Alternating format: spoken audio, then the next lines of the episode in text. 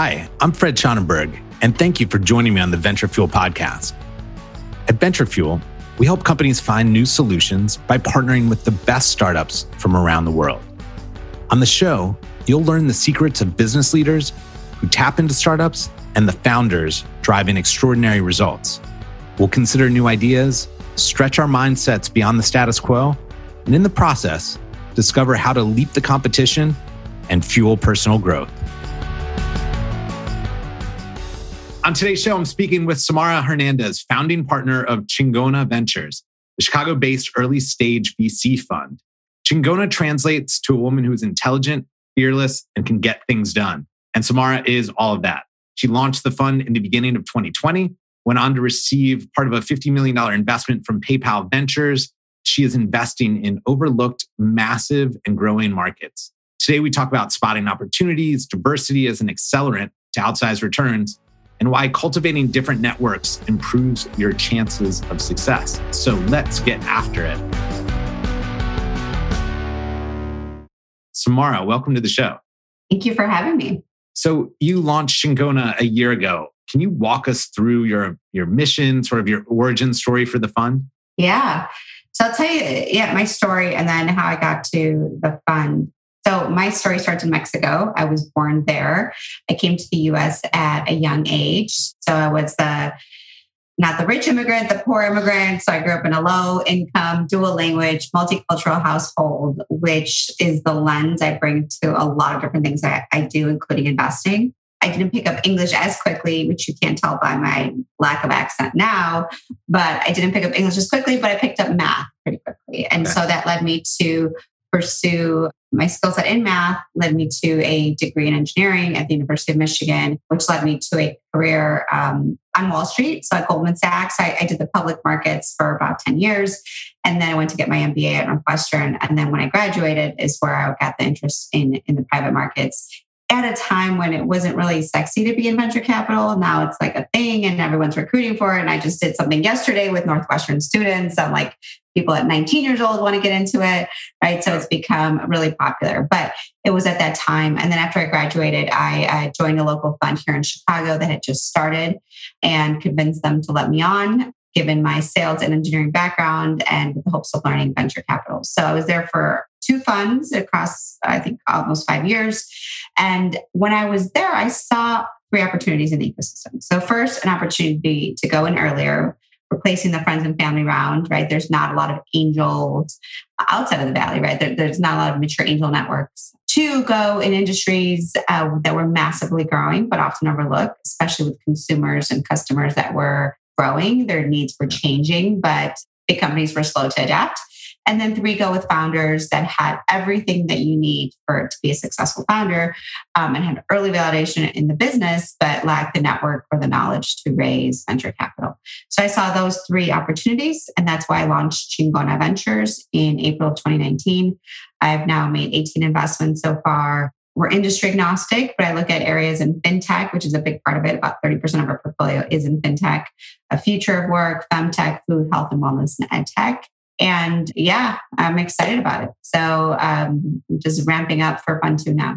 That's great. So Fund One, you've already raised, that's done. Now you're on to raising Fund Two. Is that correct? I can't publicly say that, but yeah, I'm, I'm, working on Fund Two. Got it. It's in the process. Understood. Yeah. Well, I mean, the, the, way we met, we're both advisory board members for Angeles Ventures. And I know you and I kind of share a, a similar belief that like the best opportunities are not necessarily in the places that people look when I launched Venture Fuel, everyone's like, oh, you're moving to Silicon Valley because you need to find the startups for all the corporate partners. And I was like, no, I'm in New York and there's great startups here, but there's also great startups in Austin and what have you. Uh, and I think maybe looking in places that aren't as obvious and markets that, you know, whether it's an underrepresented founder, whether it is an overlooked market. So can maybe we start with uh, geography? Like why Chicago? And, and do you find that as an advantage versus maybe one of the coasts? Yeah. So why Chicago? Because I'm here. My family's here. I grew up here. And my largest LP limited partner is the Illinois Growth and Innovation Fund. And so uh, I would say there's pros and cons to being headquartered here. There's a lot of pros being in the Midwest. So The pros are that, you know, it's growing even since I've been in the ecosystem in terms of capital, in terms of accelerators, even you know Angeles is brand new, right? Like there's a lot of new capital coming into the ecosystem, which I think is great. And it's with that you can create a lot of innovation around things that have been happening elsewhere, but bringing it here. There's a lot about the Midwest that's really good. Like we like, we've always liked businesses that had good unit economics, that were capital efficient, that didn't have crazy valuations, which is funny how it's become sexy again, right? right. But or I would argue even the last few weeks, maybe not so much, but like we've always had that piece of it, which I always appreciate and love, right? And so there's that piece of it. I think the things that we we need to work on, it's not so great about being in the Midwest, is that many times what investors historically have looked for that was good here is not necessarily what it looks good on the coast.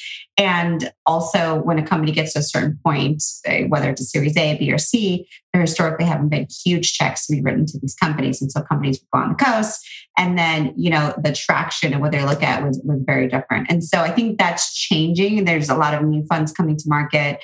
I know for me, I early as the pre-seed stage with the first institutional check, I like to bring coastal VC money into the companies so that we can build the network, get the metrics that we both look at on the coast and, and, and in the Midwest. And you know, it's just a very different way of looking at the business. And here's what I would say too: is that like in the pre-seed stage, there's very few Midwest investors that go pre-seed. And when I say pre-seed, I mean like pre-product, pre-revenue. I mean like they don't look sexy. These businesses look terrible sometimes on the outside, but yeah. there's something there that it, whether it's the founder, the market, something where as an investor, you are okay with these risks. And many times you are in there a lot, right? Helping the founder get to that next stage. And so there's very few. And if there are, they write tiny, tiny checks. And it's my check size isn't huge just yet, but I can lead rounds. I can set the terms, right? And that that's differentiating for a lot of founders are like, I have half my round subscribed for. I have a lead investor who's an institution. You can leverage her diligence, right? And it helps close these rounds very quickly. So, you know, I think that there's a lot of great things about the Midwest, but and it's growing. But I also, you know, there, there's learnings from the coastal VCs that have experience that have gotten these much bigger, you know, exits that we can bring to the Midwest as well. At Venture Fuel, we source startups from around the globe to do pilots with our Fortune 500 clients. And interestingly, of the 100 plus pilots we've done, less than 20% of the startups were based in Silicon Valley. Our founders came from Detroit, from Chicago, Philly, LA, Austin, Tel Aviv, Paris, Sydney, London. The best emerging businesses are being created in places most people don't look. What's next isn't where it used to be. Can you talk a little bit about, uh, you mentioned risk, right? And being early, early stage. One of the things when I'm sitting with corporations, you know, they're like, well, what's the likelihood of this becoming a billion dollar business? And I'm like, you guys are looking at this wrong. Like, that's not how this is going to go. It's not predictable to a certain degree. Obviously, you put frameworks on it, there's ways you evaluate this, but there's a lot of inherent risk in being this early. And I mean, your portfolio, you mentioned how big it is now, but it's awesome. You know, you've got Zero, which is zero waste groceries, Vantage yep. Point VR training for diversity and inclusion, and Contos, which we're both involved in, uh, mm-hmm. looking at story teaching, and even Topl, blockchain, and sustainability. But with all those, right, when I look at those, I'm like, hmm, there's maybe hurdles in front of them. There's things that they need to overcome. How do you sort of evaluate what that magic piece is that's going to say, this is who I want to bet on? Yeah. And the challenge with venture capital is like you don't know if you're doing well for like five to 10 years plus. Yeah. So it is really hard. There's a long feedback loop. And I talked to a lot of people, especially through On Angeles and others, of like people that are accredited investors and are looking to get into early stage investing. And it's like, what do you look at? Right. And so you're used many times people that have come from big corporations are used to that framework. And I know I came from Goldman Sachs, right? And I had to do all my training and uh, we looked at things very, very different historicals, number based, very little like emotional stuff.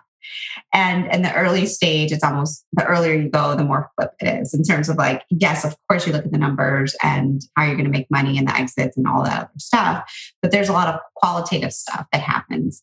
And that can also lead to bias, which we can talk about at some point. But if you look at the many of the big firms that from where they actually started to where they are today, they look very, very different, whether it's Amazon, Facebook, Google, right? It's really hard for me when I, you know, I'm doing diligence and I reach out to industry experts and a market because most likely they're going to say, out of 10 things, they're going to say nine bad things of the reason why it's not going to work. Right. And you, as an investor, have to figure out why it will work. And that's the hardest piece. And I, and I would say at the pre seed stage, and I would say pre seed and Midwest stage, I have to have like higher conviction than anybody else. Everyone's going to tell me it's not going to work. Right. And so I have to figure out a way. It's like, how do I look at this business and be like, okay, these are the core things that are really going to be important. And I, and I think you can get them to the next stage. And usually that's like 18 months to prove out this thesis.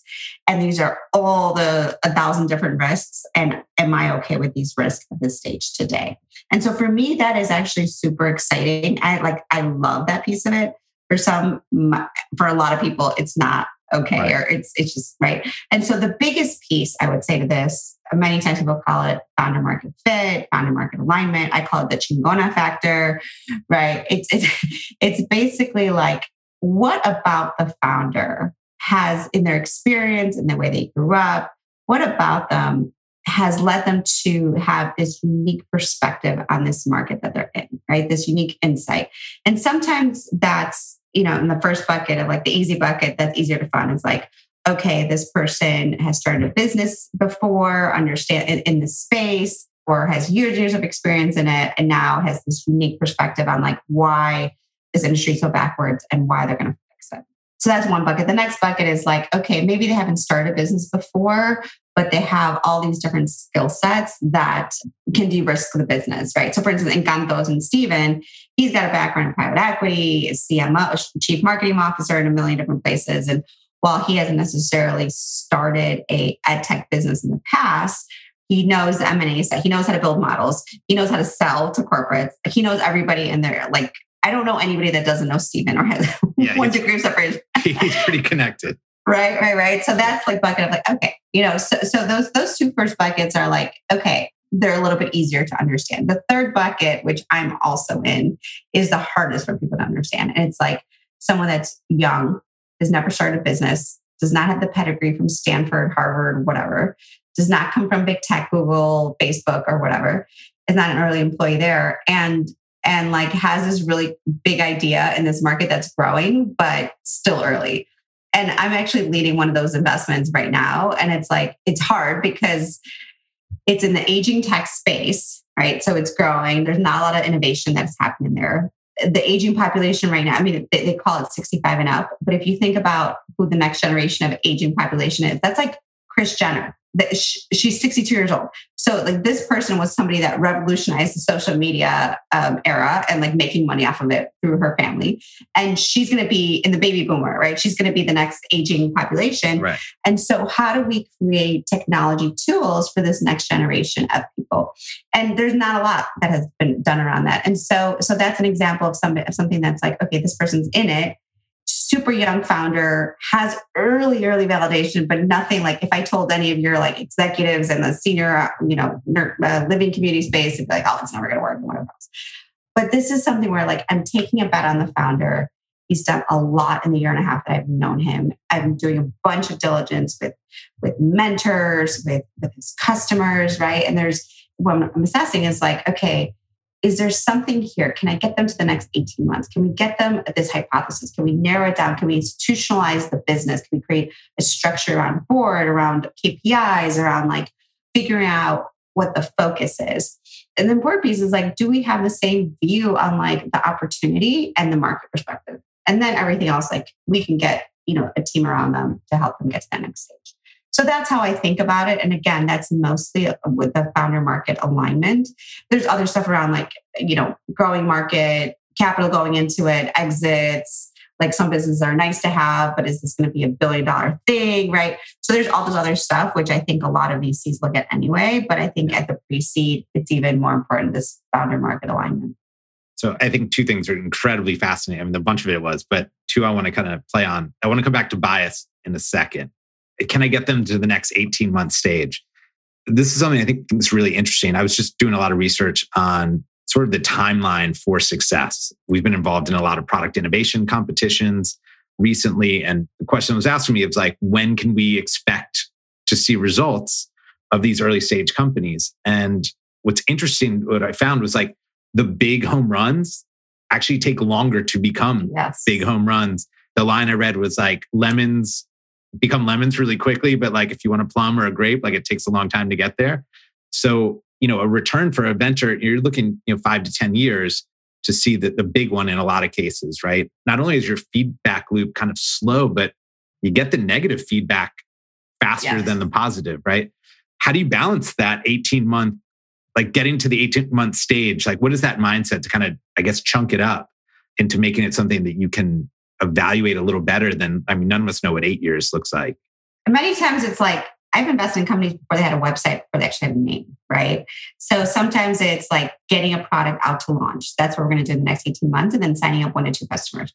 And then getting to that next round of funding, because usually that's not enough to self sustain the business. Sometimes it's just like they have a product, but they haven't started charging for it. And, you know, how do you get that first piece of revenue coming into the company? It's always for me, it's yes, the big year vision, but I can, I'm not going to focus on that all the time because there's no way we're going to you know be able to it's like what do we need to do today and you know it's a startup every day changes and in 18 months so much can happen right you you can lose your cto you can get a customer you can lose a customer it's a lot for me about like what do we need to do to get to that next stage and usually that next stage involves that next step round of funding and funding because usually when you take uh, venture capital money there's a whole different set of expectations around growth. Yeah. And for me, like a half when I invest, it's like half a million, a million dollar round typically. And then the next stage is is typically like, you know, there's a lot of different rounds, but maybe it's one to three or three to four. And then there's there's a couple of different rounds before you get to the series A. It, it's not as perfect as like pre-seed, seed, and then series A. But what do I need to do? And, and in this case, the earlier you are, it's like, what hypothesis do we have about the market? What have you done so far to test out part of that hypothesis and what's this next big opportunity that we're really trying to test and grow and it's really as simple as that right and so many times like okay does that mean that we need to from a product build perspective like does this raise get you to create a product that will get you your first one to two customers? Do you have one or two customers already, even better yet, that are willing to pay for this product already? So usually it's that piece of it. And look, there's so much like there's co-founder issues, there's you know, even the economic, the just the climate right now, like that with the Black Lives Matter movement this past summer. I mean, that was just so hard for so many people. I had one of my founders just text me, be like, I just need a day off. I just, I can't, it's just so much going on. And even last week with, it, there's so much happening right now with the pandemic. And so for me, it's just like, I'm in a position where I talk to some founders every day. I talk to some founders every week, once a quarter, right? But like, I want to be that person of, all right, you know what? You have enough people on your cap too. You have enough people telling you why it's going to go wrong. Yeah. Let's figure out why it's going to go right. And let's deal with issues, of course, KPIs and, and revenue and all that. Like, yes, but I want to make sure that you're okay, right? We're both okay. Everyone's going through something, but yeah. like to get you that first hire, that first customer, right? Let, let's talk through these pieces. And so that's how I think about it. I love it one of the things when I was uh, you know researching for our conversation that struck me, uh, it's something you said that that early stage funds tend to be more collaborative with each other. Um, mm-hmm. Um, and I know a lot of people when they think of VCs think you know it's sort of cutthroat. You guys are fighting for every dollar get every deal right to put your money in. At the earlier stage, there's a lot of co-investing, sharing deal flow, and generally sort of call it merging of the networks of your networks to find the best opportunities. I love this idea of sort of like a network of networks. Um, it's how we built Venture Fuel. Our global innovation network is VCs and early stage founders where we say, hey, we're trying to solve this problem for Anheuser-Busch or Hershey's or whoever our client might be. What are you seeing? Are there things in your portfolio or more likely, is there something else you passed on or that you saw that was interesting? So just curious on your end, if you could talk a little bit about this idea of like network of networks and how how you've been able to sort of co-invest and, and why you bring in other early stage investors. Yeah, I mean, what I like about the pre-seed is it's super collaborative, right? So, like many times, it's these funds that write call it one to five hundred k checks, or even at the seed stage that write you know seven fifty to million dollar checks out of a two to three to four million dollar round, and so many times they want others to come in. And so, it's great about me now is that like I am not giving competing term sheets. I think I had one founder want me to give that's like no, no, no like we're going to be I'll call them up and we can co-lead it and we can figure this out, but we're not going to fight between a four and a three million dollar valuation. Like it's just, you know, it's very collaborative, which I love. Uh, sometimes you get some PE guys come downstream and want to like give crazy terms, and you know, I think they learn very quickly. It's just uh, we're more founder friendly, right? That, that whole thing. Now, once you start getting upstream, it starts getting more competitive. You start having more competing term sheets and all that. And and where my fund size is today, and where my fund size will be in fund two, that's still going to work out. Now, for fund three, right? Um, once you write get bigger funds, you could get into the space of like you know, obviously, it's in a more competitive stage. Yeah. But the bet is that I'm building out my brand and my network. And as you do that, and as you prove out, right, that you can make payments, the bet is that people will take your term sheet and you will win those term sheets. But where it is today is that people are both co-investors as well as founders are proactively reaching out and saying, Hey, I believe in what you're doing, your mission, and I want your perspective across the table. And so they're bringing me into rounds, which I think is great. It doesn't mean that I don't lose on deals, right? Because it's very competitive and I still have to fight for them and, and show my value add. But um, that's how it is super collaborative, which I appreciate.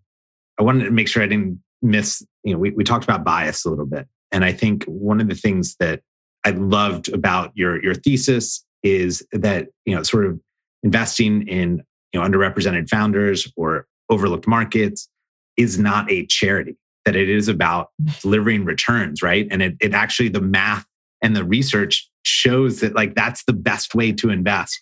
And it always shocks me right? This sort of this idea of i need the stanford degree and like because that's where i went and you know i get it right? You feel comfortable you know somebody but can you talk maybe a little bit about the research and, and how that has guided a little bit of your philosophy here yeah, I mean, there's a lot of articles I can point to, right? But the bottom line is this is that I want to make money for my investors. I want to make money for the fund. I want to make money for the founders. And historically, the way venture capital has worked is that money was network based, was friend based. And there's actually a lot of funds that still do this, right? So it's like, okay, I made a lot of money being an early employee or being a founder of a big tech company.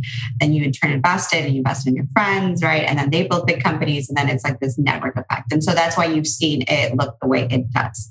Now, um, it's a very close, historically close space. Not a lot of people came into it. It's an apprenticeship business. So it's even hard to get into VC and really understand what that looks like. And there's been a lot of movement around around um, democratizing that, right? Whether it's through crowdfunding campaigns, accelerators, rolling funds, there's a ton of movement there. For me, it's really difficult because I'm in a space where I do not consider myself an impact fund. There's impactful things that I do, and many of my right. businesses have a double bottom line. And I don't only invest in women and minorities, so I've invested in all straight white male teams.